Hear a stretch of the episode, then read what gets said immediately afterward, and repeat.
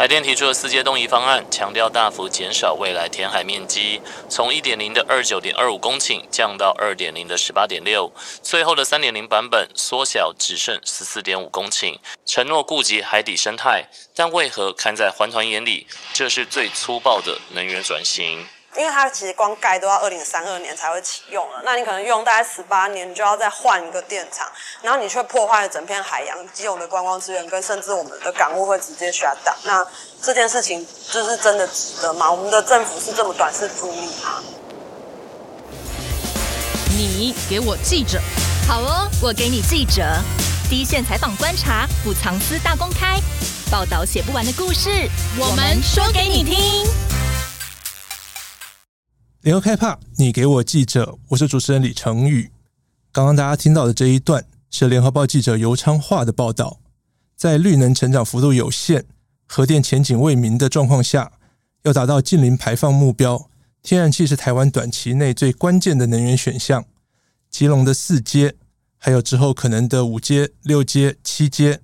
在环境与能源转型的各种考量之下，值得吗？先来谈谈对环境的影响。今天的节目来宾是联合报政治中心召集人侯立安。为了了解四阶对环境的影响，亲自潜水深入四阶预定填海造陆的水域。连所以你们都有潜水执照，平常有在玩潜水？带着我吧，长话没有。对我自己潜水，大概潜了七六七八年这样子，然后从自由潜水到水肺潜水。那这是第一次。在工作上潜水，对。对，因为工作而潜水这样子，所以你平常潜的海域是北部、南部哪边比较多？其实我们有在潜水的，大部分会喜欢南部啦。嗯、我我一开始学潜水是在台北学的，是，然后因为一开始不会嘛，比如说我一开始学水肺，在北海岸学，然后你知道北海岸的海是比较丑的，就是相较之下，就是海底的世界啦，相较于南部其实是比较丑的。然后那时候因为又不熟嘛，对，然后所以刚开始学潜水的时候，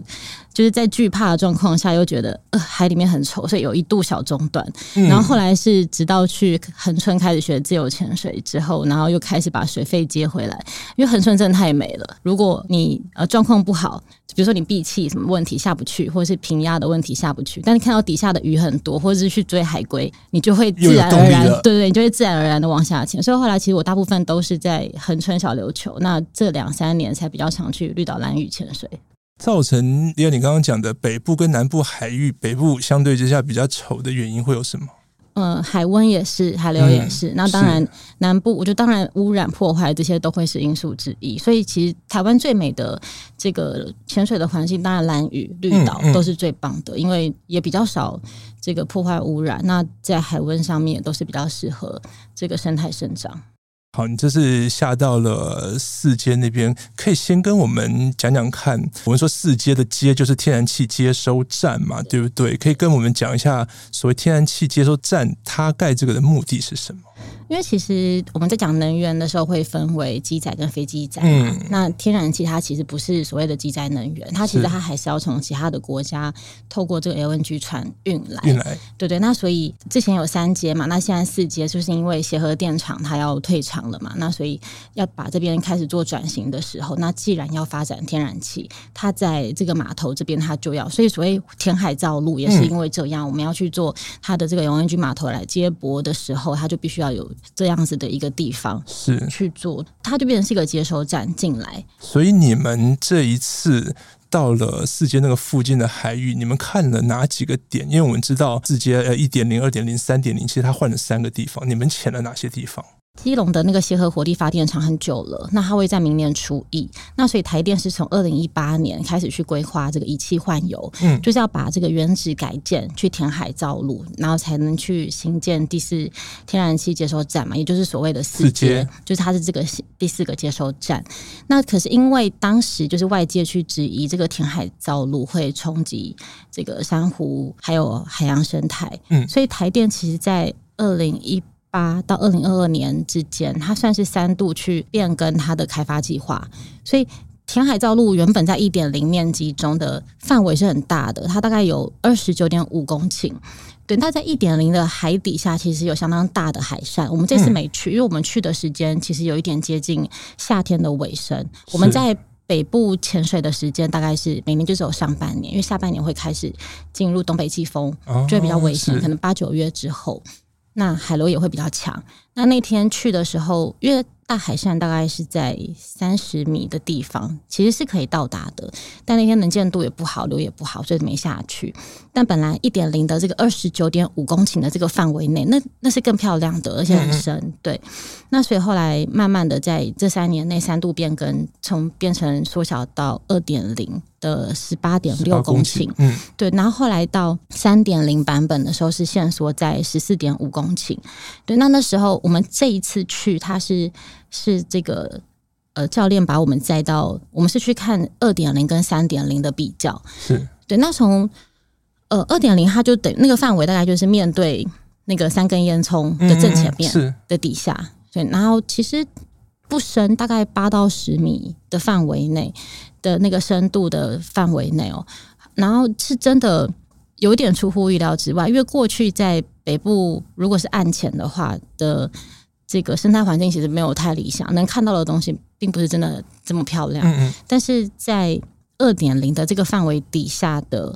的生态跟珊瑚的茂密程度是是真的让人蛮出乎意料之外，它是。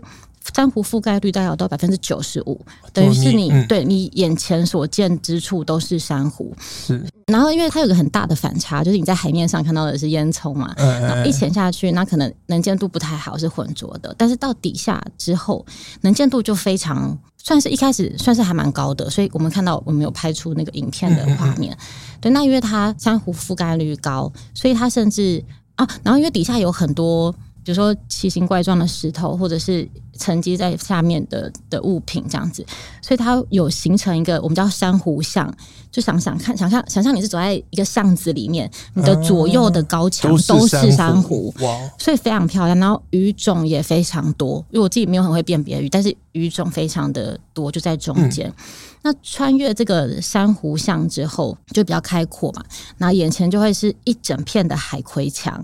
就是橘色的，然后而且那个海葵墙不是只是小小一片，它真的很大片，就是比人还高个一倍吧，两倍这样子，它是还蛮大一片的海葵墙。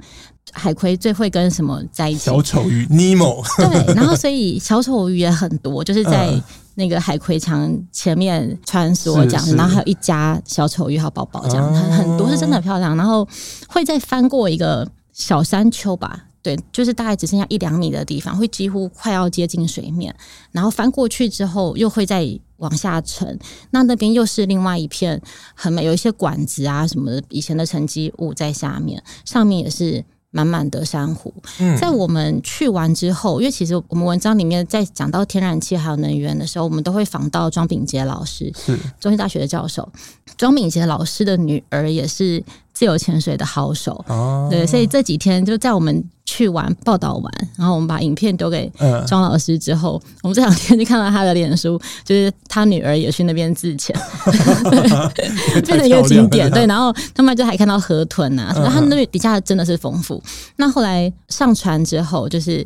再开一点点的距离，其实它所谓二点零跟三点零，它就在隔壁而已，就是嗯嗯，其实很近，就是开船过去大概就是一分钟不到就会抵达三点零。再下去之后，就是完全两个世界。三点零底下大概也是十米左右，九米十米的深度不深，底下的珊瑚覆盖率，我们刚刚说二点零是九十五，对，那三点零是只剩下百分之五，就是、哦、我有两个世界。所谓百分之五就是几乎没有了，因为看不太到。是，但当然沙地有沙地的生态啦，就还是有一些。嗯，小小生物有一些一群一群的鱼，嗯，会偶尔游过，但是明显就是几乎没有什么，就是生命迹象。是呃，我们在这个十米的这个沙地上，其实看到还蛮多是，像我有捡到几块是那个白色的，应该是瓷砖吧？对，嗯，看起来是以前的工程留下来的很多的废弃物在底下，嗯，是两个很大的差别。所以，丽安，你们之前潜水的时候，刚刚你说北部的水底的景色相较之下没有南部的，因为海流、水温等等没有那么漂亮。那这一块海域，你们之前没有尝试来过吗？没有哎、欸，我听教练说，其实平常不太会带来这里，所以搞不好就是 这报道之后会遭惊醒的，因为确实海葵墙很漂亮。但以前他说不太会带来这边，嗯，对，以前他稍微会再远一点到外木山那附近，或者像我们比较常前会到龙洞啊那个比较兴盛的地方，那边也还是还蛮漂亮的啦。就当然相较南部会有落差，嗯、但是在协和外海应该是比较少人会过来。那为什么二点零跟三点零他们的这个水域的珊瑚的状况会差这么多？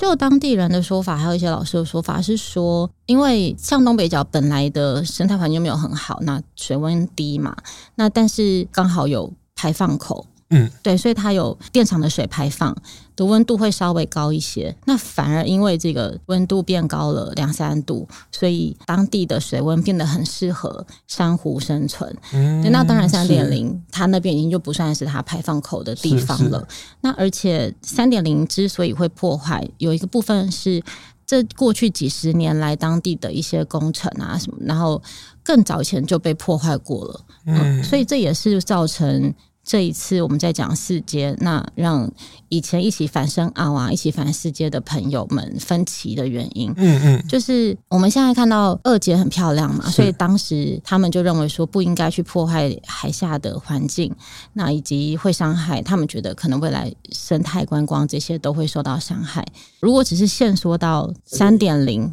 就可以吗？在这个时候就出现意见分歧了，嗯，就是支持派认为说。因为其实大家如果还记得深澳电厂的事件的时候，深澳电厂那时候是二零一六年的事情，抗争后来到一八年底赖清德喊卡，其实到现在世界也不过两三年的时间，嗯嗯、这些争议并没有太久。对，那所以这个能源的问题在北海岸不断的出现，而且都是在东北角，几乎都是同一批人。这次带我们去的活塞教练啊，他在。二零一六到二零一八年那个时候也是主要在反深澳的大将之一，嗯、是因为那时候台电的这个生态调查没有做到这么齐全，那所以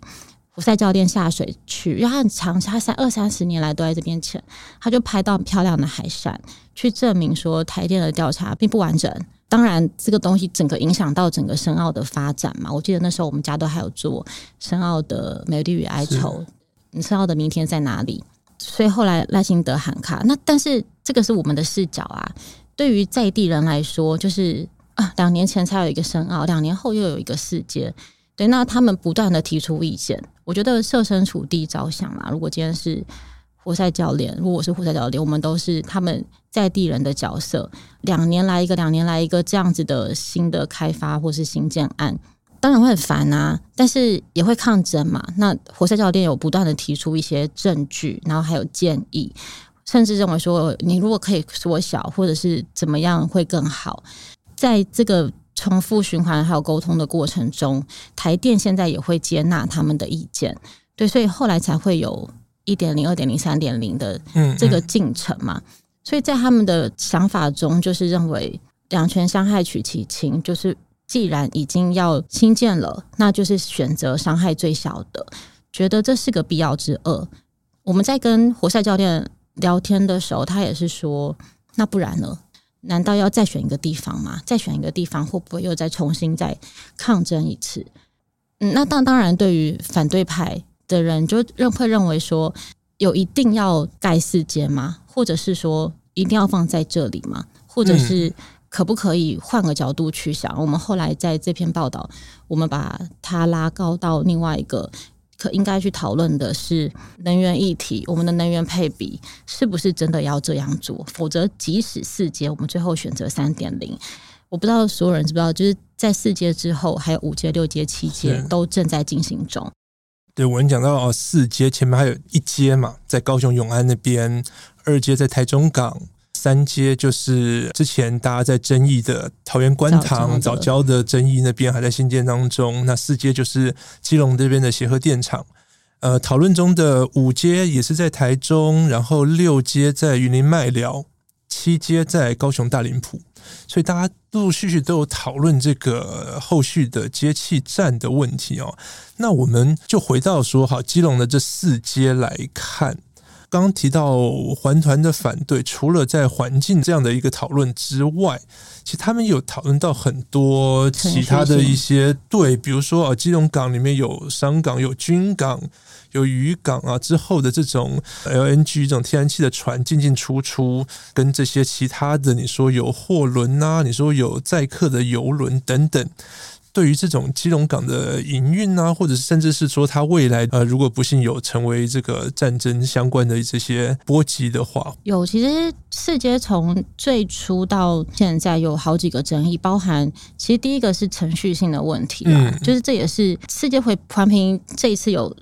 这在两次的环评时间里面都有还蛮激烈的抗争，那他们那时候其实吵的一个程序问题就是需不需要重新启动。环评程序，嗯，是，对，这就是法规跟程序性的问题了。就是它如果是三点零方案，等于算是重新再选择这个填海的位置。是，依照法规，这样是不是要去启动环评程序，重新调查？嗯，然后重新去界定开发的范畴，以及如果缩小之后，它会不会影响到世界营运的年限？因为毕竟变小了嘛，嗯、你就会缩短。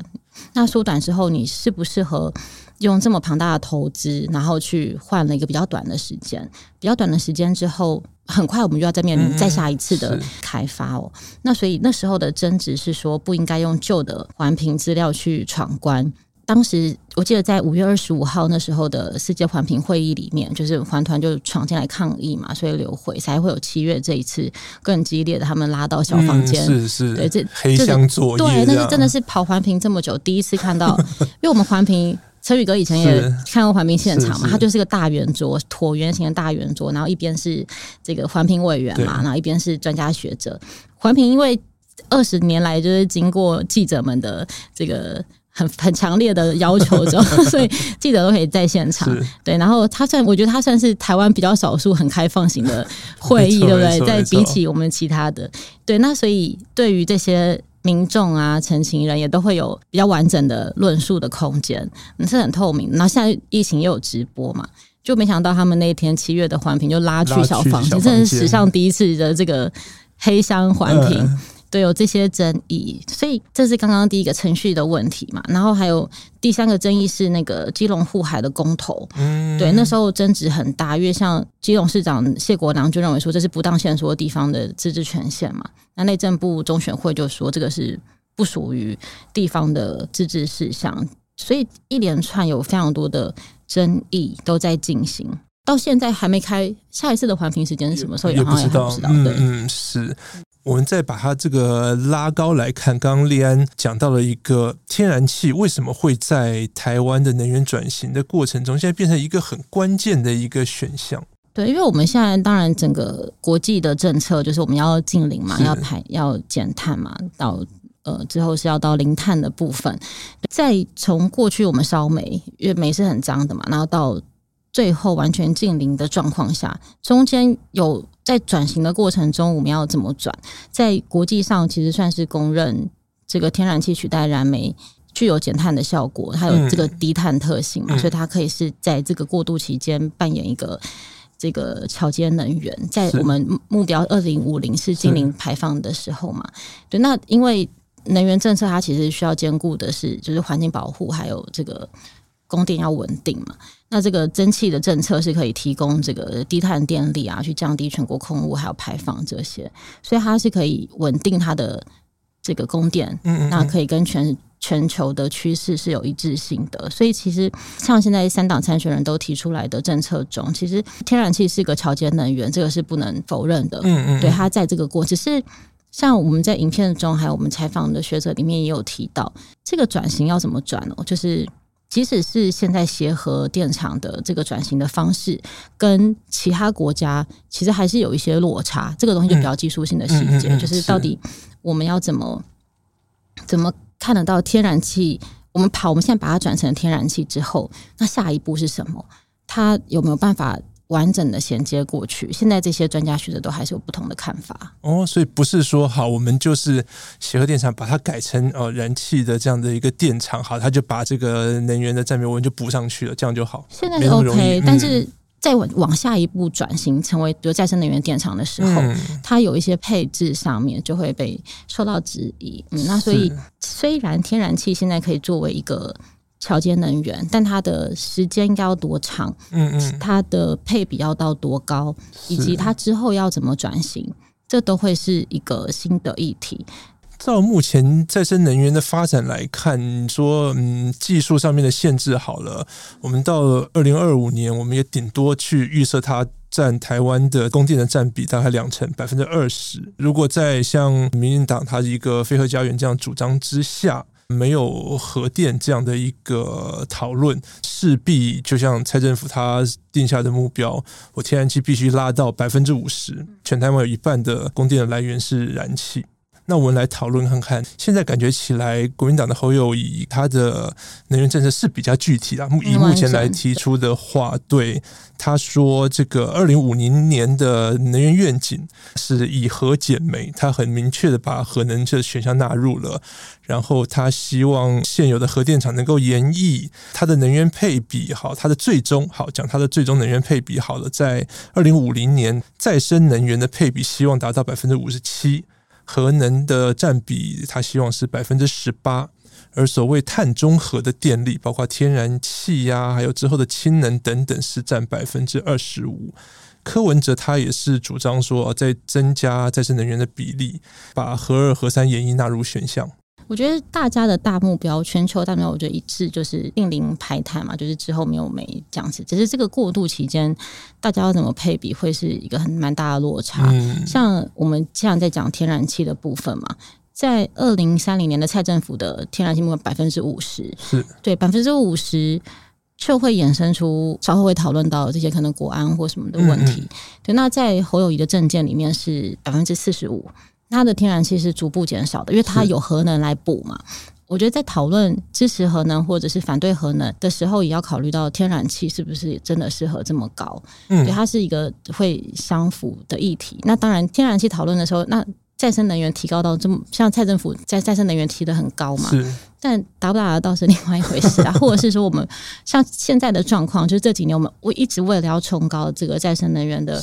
占比，到处去圈地，然后种电什么的。对，而且因为时间太短暂了，所以变成是衍生出很多意想不到的问题。我想过去节目我们都一直有在讨论嘛，就无论是风电，无论是太阳能，嗯、太阳能圈地，那又会延伸出法规的问题，就是对，然后还有进来这么多八十八枪啊，然后政治现金啊的讨论，或者是弊案，就是为了要圈地，可能呃行经的路就要去贿赂乡长，然后像口户乡长就被抓走了等等的。那像离岸风电也是，是对在。努力达成再生能源配比达标的路上，就是我们一直发生了很多利益上的冲突，这某种程度也是一种社会成本。对，它也是。然后，而且更不用说影响到，比如说粮食安全、粮食自给率等等的，嗯嗯嗯、都会都会受到影响。以整体国家政策来讲，这是不是真的值得？就是在冲高比例，我们只是为了这个达到数字目标、数字目标而去牺牲了其他目前没有被重视到的。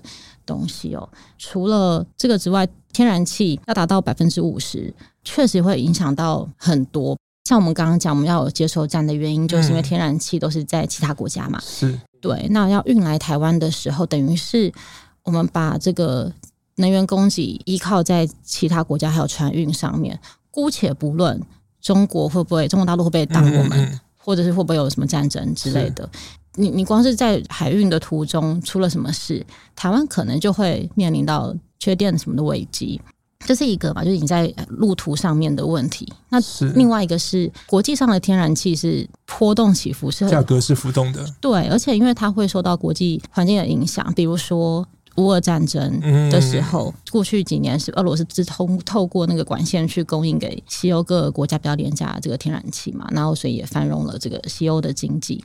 那去年俄乌战争爆发之后，那也陆续减供天然气，所以其实国际天然气是喜大喜三温暖。嗯嗯嗯。在之前的欧洲天然气价格在涨了，应该是七到十倍吧。嗯，嗯，嗯。对，那在大涨的情况下，也影响到台湾嘛。是。当然，我们现在的价格降下来了，比之前呃战前的还低。但是比如说到了冬天，欧洲更需要的时候，它可能价格又会再高。对，我们把这个价钱还有使用的量都变成是掌握在别人的手中，对，更不用说国安的问题。如果今天真的要发动，无论是不是实际上的战事啊。对，可能只是封锁经济上的这个核战的问题，嗯、或者是和平的核核战的问题的时候，那哎，如果是百分之五十，我们会少百分之五十的电呢？那我们现在才少几趴，我们就在那边，对，是不是缺电的大灾问了？对，到百分之五十，百分之五十都有很不确定的时候。对啊，那所以像柯文哲他其实讲的更直接，他就说，民进党是抱着这个反核的神主牌嘛，那全部压在天然气发电，嗯、比重高。达五成是孤注一掷，嗯，是。到而且燃烧天然气虽然它是桥接能源，但它其实还是有碳排的问题。而且当这个国际局势还有能源价格波动比较剧烈的时候，就是也会让这个国家能源供应的风险提高。嗯，所以我觉得在讨论世界这件事情，以及地方的纷争啊，要或不要，生态环境二点零比较好，三点零比较差的背后，还要再去探讨的，应该是。我们真的有需要这么多的天然气吗？像我在问嗯一些学者的时候，就谈到我，就是如果是以侯友谊的这个证件是百分之四十五的话，嗯嗯，而且因为核能有拉上来嘛，是那他在四十五以及接下来逐步的调低的状况下，或许不需要这么多接收站，因为那时候我们有讨论到说四阶这样要不要改，或者要不要废。对，但是我觉得姑且不论要不要废这件事，因为后面还有五阶、六阶、七阶，有几个目前在环评中或规划中，有一些的争议未必真的这么大。那如果整个配比调降一些之后，以及未来会陆续逐步的下降的情况下，或许四阶不用让它这边变成接收站的空间。它等于出现一些讨论空间，嗯、那比如说就是五阶、六阶、七阶去做，或者是再看其他地方，或者是范围可以再缩小，对，就变成是未必要让台湾各处都是接收站，尤其像我们现在接收站都在西边，对，对啊，那 对有一个对美国智库的研究员他在讲说有所谓的。红色海滩，他就说他是这个二零一七年做的研究报告，说台湾西海岸有十四个地方可能会被共军登陆，那其中有四个地方是跟现在我们规划的天然气接收站比较近，像是林口、桃园的海湖、台中的甲南跟台南的洗漱。这个就会面临另外一个问题啊。那我们说，在成品的时候，我们对于天然气的忧虑是：哎，不要哪天船呢送不到台湾来会怎么样？因为根据一百一十年全国电力资源的供需报告说，我们目前的天然气安全存量的天数是八天。就是我们要撑八天啊！这 个船要记得这个好好的开来，顺利的开来，希望能够逐步提高到安全存量是十一天，然后最后的目标是希望有十四天两个礼拜的安全存量。所以现在我们只有八天，船不能断这样子。好，那这个是成平时代我们要担心的问题。那真的是到了不成平的时代。可能有战争恐惧的时代，对，那我们的接收气站都在西岸，对啊，因为像刚刚有讲到我们的那个协和四街现在是在北海岸嘛，嗯、那像五街是台中港，是。在台中嘛，那后来六街的那个燃煤转燃气，六街是在云林麦寮，嗯，对，七街是在高、嗯、高雄、高雄大林埔，等于是北部西部。那个专家是我们另外一个记者陈希文采访，让、嗯。嗯嗯、他主跑外交国防，他也熟，人家所以。当然，这些老师们还有刚刚提到二零一七年的这份报告，都显示这个红色海滩，如果当它这么临近我们的这个天然气接收站的时候，未来是会有风险。如果我们从国家安全的角度来看，这种我们所有的接收站都放在。西海岸这边会有什么样的特别的问题吗？因为我们知道东部海岸某种程度它的地形是不适合去盖这个接收站的。对啊，而且像刚刚讲的，这个还是实际上的战事可能会被攻击啊，或什么的。嗯、比如说经济战的时候，你去封锁就会是一个问题。嗯、我们现在台湾的呃天然气进口是有几个国家，大概是美国、澳洲、马卡达，然后马来西亚跟印尼，中国大陆都是这些地方的出口贸易大宗。对，所以真的，如果台海爆发冲突的时候，就是也不得不去考量到中国大陆，如果他要去以经济战的方式来这个截断的话，他是直接截断这个天然气的能源进口的。所以不用真刀 真枪、子弹、飞弹这样打，我只要是用经济的情势来威胁利诱啊，还是怎么样，我们就真的是断气了。而且这这完全前两年就才有案例啊，像刚刚讲的乌俄战争的时候，那时候俄国就是直接切断对欧欧洲的这个天然气供应啊，那所以就会造成。成这个市场上高价抢购的问题嘛，那这个就会影响到非常多，包含有没有足够的天然气啊，然后是不是要有违约金啊，这些这些都是未来中国大陆可能会采取的策略。嗯，而且当他发现就是我们的天然气依赖度占比这么高的时候，这当然就会是他很优先的手段嘛。那刚刚有讲到说，哎，我们天然气的占比可不可以因为后续可能的一些不同的情况而减少接收站的新建或怎么样？那一个。很重要的前提就是啊，我们把可能核能这样的一个能源选项纳进来想这件事情，那这个就东西就很政治。没办法，因为非核家园它就是民进党的神主派。嗯，就像赖清德他五月二十八吧，在台大被学生问到说，就是万一台湾被封锁的时候，那我们能源进口怎么办？他就解释说，这是这几年就是政府想要建立能源自主的原因。对，那他他他也首度表态说，核能是他的选项。他的前提是说，未来如果好，他说他说现在的规划是把已经停机的核能机组维持未来紧急使用的可能。嗯，对。然后他也说，就是核能是他的选项嘛。那但是他虽然这样讲，但是后来引起很大很大的纷争。像他的那个童子贤也是讲了好几次嘛，就觉得应该有核能。可是因为非核家园是民进党的神主牌，是不能不能磨灭的。对，那。所以后来有不断改口再改口，但是外界质疑的点是在，因为他们都一直说的是紧急使用嘛。但是因为核能不像是我们开电，说开就开。对啊，不是开灯就一 一开就有，就电。它需要有时间去维持它，可能是低度的营运。那这样就不叫废核，或者是这样是不是叫废核？就是就会有政治上的、这个、模糊空间。对的，叫什么口水战，就大家各说各话。便是民进党的配比里面。不太可能是有核能的。嗯，三一大地震到现在，到后来的 COP 巴黎峰会啊，我们要求要减碳到近零的状况下，整个全球的趋势又变得越来越不一样。嗯嗯，对，所以也让核能开始在比如说侯友谊跟柯文哲政见里面开始有变成是一个选项之一。是侯友谊的在政见里面，他更是说就是合一、核二、核三。都演绎，嗯，对，其实是现在已经停掉的机组，嗯，对，那到核四是，反正他会找国外专家来评估，就是如果是安全的话，就是也是可以重新营运。当然，侯友宜的这个合一到核四要恢复要怎么恢复，我觉得那是另外一个可以好好探讨的题目嘛。对，但是，变成是你核能的占比，未来势必是，而且我觉得，呃，姑且不论核一、核四。这些比较争议的，比如说停机你要怎么恢复？比如燃料棒已经运出去了，你要怎么带回来？和二、和三的演绎可能是大家比较有共识的，尤其是当你的再生能源起不来，我觉得再生能源起不来，嗯，在未来可能会越来越好啦，因为它的确会是一个渐进式的轴线嘛。一开始在建制的时候确实比较低，那后来就会越来越高。对，那但是他可能还是没有赶办法赶上，就是稳定供电，同时达到近零的这个目标的时候，嗯嗯，我想核二三的演绎会是一个很必要的选项。对，那在天然气这个讨论中，就是势必是需要纳入考量的，因为我们刚刚讲了经济战的问题、台海战事以及这个价格能源波动，嗯，对这些是这些状况之下，百分之五十。是有讨论的空间，那就是大家怎么在玩这个数字游戏。尤其是我觉得，像其实那天侯侯友谊在谈这个能源政策的记者会也蛮有趣，嗯、因为现在光电的争议很多嘛，以及之前新闻我记得来节目中也有谈到过，说这个光电甚至是事后的废弃物处理到底要怎么办，这都会是未来留下很很大很很大的困难点哦。所以他也是说不要光电。就是尽量减少光电，然后以离岸风电。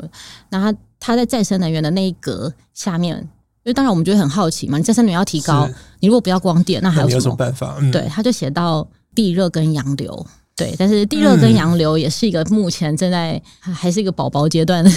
对，你说洋流，这我开始在跑新闻那个时候，然后就对对对，听到也是，一直到现在我们也没看到八字有一撇。对，那地热也是啦，台湾有满满像宜兰嘛，我们清水温泉那边，对，那其他地方可能也有，但是它的速度是不是真的能这么快在这十年内赶上？也会是另外一个课题。现在其实还蛮多人在做这个地热跟洋流的研究，还有投资，但是能不能在短时间内赶上使用它，而且它势必也会牵涉到当地的安全的疑虑，然后居民能不能接受，又会是另外一波议题。那个时候在讨论说，好，我们真的能够用洋流什么黑潮发电什么？那你的那些机器放在海底水，你会不会破坏整个的近海的洋流生态等等？那那个时候的环境又会受到什么影响？对啊，民进党的风电跟太阳能的争议，嗯、然后国民党这边就变成 地热跟洋流。当然，我觉得这些这些也都是未来行星的这个再生能源的一种啦。是，对，只是它的进程跟我们的配比能不能真的搭上，我觉得是是在未来十年都会被关注到的议题。这样，嗯，那最后。要来帮我们同整来思考一下，比如说，好，我们一直讲到的净零排放，我们讲到的能源安全，我们需要能源转型，然后我们需要电力来让我们经济成长，然后我们的民生用电，我又不希望断电，为了这个环境的保育，我们也不想让新的电厂对我们的环境生态有更进一步的破坏。利安，你这样子纵观下来，你会给我们听众或一般民众在思考这个问题的时候一些什么样的建议？我我我举之前在做风电的议题为例好了，就是在这阵子的光电弊案之前，有一段时间很常在讨论离岸风电的争议嘛。嗯、对，那离岸风电的争议面临到的包含早期在讲的。白海豚啊，然后海洋生态的问题嘛，那还有包含渔民捕鱼的权益，嗯、甚至还有嗯，之前立威风场面临到、嗯。呃、桃园机场的呃飞机起降的安全飞安的问题，那还有讨论到说油气，就是休闲油气的时候，我觉得还是老话一句，就是在过去蔡政府推动非核家园还有近邻的骑乘，从喊出来。到要达成的时间真的太短。嗯，以欧洲为例，他们当初也是一样有这样子的能源配比的规划，或者是想要推动离岸风电，他们的做法是花了很长的时间，十年、二十甚至十几年的时间。嗯嗯嗯，做什么？除了去很完整的去调查之外，就包含海洋生态的调查，鱼类，你要渔民要捕鱼，有哪一区有哪一些鱼种，嗯嗯嗯，哪一些是开始变少的。对，那是不是变少了？这边可以来盖多的地方，如果真的要盖的话，要怎么去跟居民沟通？嗯嗯，对，他们是花了很长时间去调查这个地方的生态变化，还有居民的，当然是否呃从事不同的休闲活动，或者是呃以捕鱼为生的这些生态，他们是长期调查跟沟通之下，才有一个整体国土的这个盘点，到底要的是什么？对，我们要的是整个台湾变成一个风电岛吗？光电岛吗？还是是我们希望有一定的配比？那当然，我觉得沟通是非常重要的，因为他们有很长的时间调查。嗯、我们从开始到现在，其实也才不过几年的时间。我们有一个国际上面的二零五零这样的一个大现在，但是我们又又太短的时间开始在规划，所以就变成是这里面有非常多的黑箱啦。所以我觉得在冲这个配比的时候。应该要更加透明化，对，那我觉得这个是一个能源教育的一环啦。我们如何把这个整个面向一并的考虑进去，包含现在台湾全世界的 ESG 嘛，它其实已经变成是一个，我觉得是一个 ESG 战争，就是大家其实这次都是可消费的，甚至是在不同的国家，它都是一个有价的，是。对的讨论。对，这些都是在我们生活之间环环相扣的事情，就不能只是单一面向的去讨论要核能不要核能，还是缺不缺点。对，我觉得必须像刚刚陈宇哥讲到的，无论是近零碳排、能源安全、能源转型、激进成长、被用电无虞、环境议题、生态，对，还有当地民众的生活，我们未来是什么？像当初在讨论。我们在做那个深奥议题的时候，嗯嗯对，其实深澳有很多选择啊，它不是只是依靠电厂啊。过去从二零零七年以前以后，因为深澳电它以前是烧煤电厂嘛，后来停止，所以这次后来的深澳才是又再开发的问题。对，它会有没有这些污染，对一个地方的发展是有很剧烈的影响的。包含以前很干净的时候，它可以发发展观光，可以带来很大的地方的收益。等到甚至到后来，可能就是有补助啊，或者是什么的，嗯，嗯，地方也就只能依靠这类型的补贴为生。这真的是我们的地方发展需要的吗？当然，这就又牵涉到地方首长还有中央首长。怎么去角力的过程，像协和电厂就是嘛，嗯、基隆电厂觉得它是他们地方自治的问题，但中央觉得这是全球能源配全台能源配比的问题。嗯嗯，对。但我觉得无论是政府或是民众，我们在讨论这些事情的时候，应该是要整体面的一并考量进去，而不是只是就单一面向去做论战，这样就会偏废了某一些其实我们很需要，只是这时候被忽略的问题。今天谢谢立安来跟我们聊在基隆四街水底看到的生态。以及台湾能源的未来。最后，让我们再来听听记者尤昌话怎么说。截至八月底，环评依然无限延期。然而，赖清德势必延续蔡政府增加燃气的政策，预计到二零三零，天然气的发电会是核一加核二的三倍。有别于侯友宜提倡的以核减煤，柯文哲也主张核二核三延役，还要提减核四。四阶也恐怕将如同三阶一样，成为选举攻防议题。这片基隆外海将彻底牵动台湾未来能源光景。更多精彩的报道，请搜寻 VIP 大 U 点 COM 联合报数位版，邀请您订阅支持。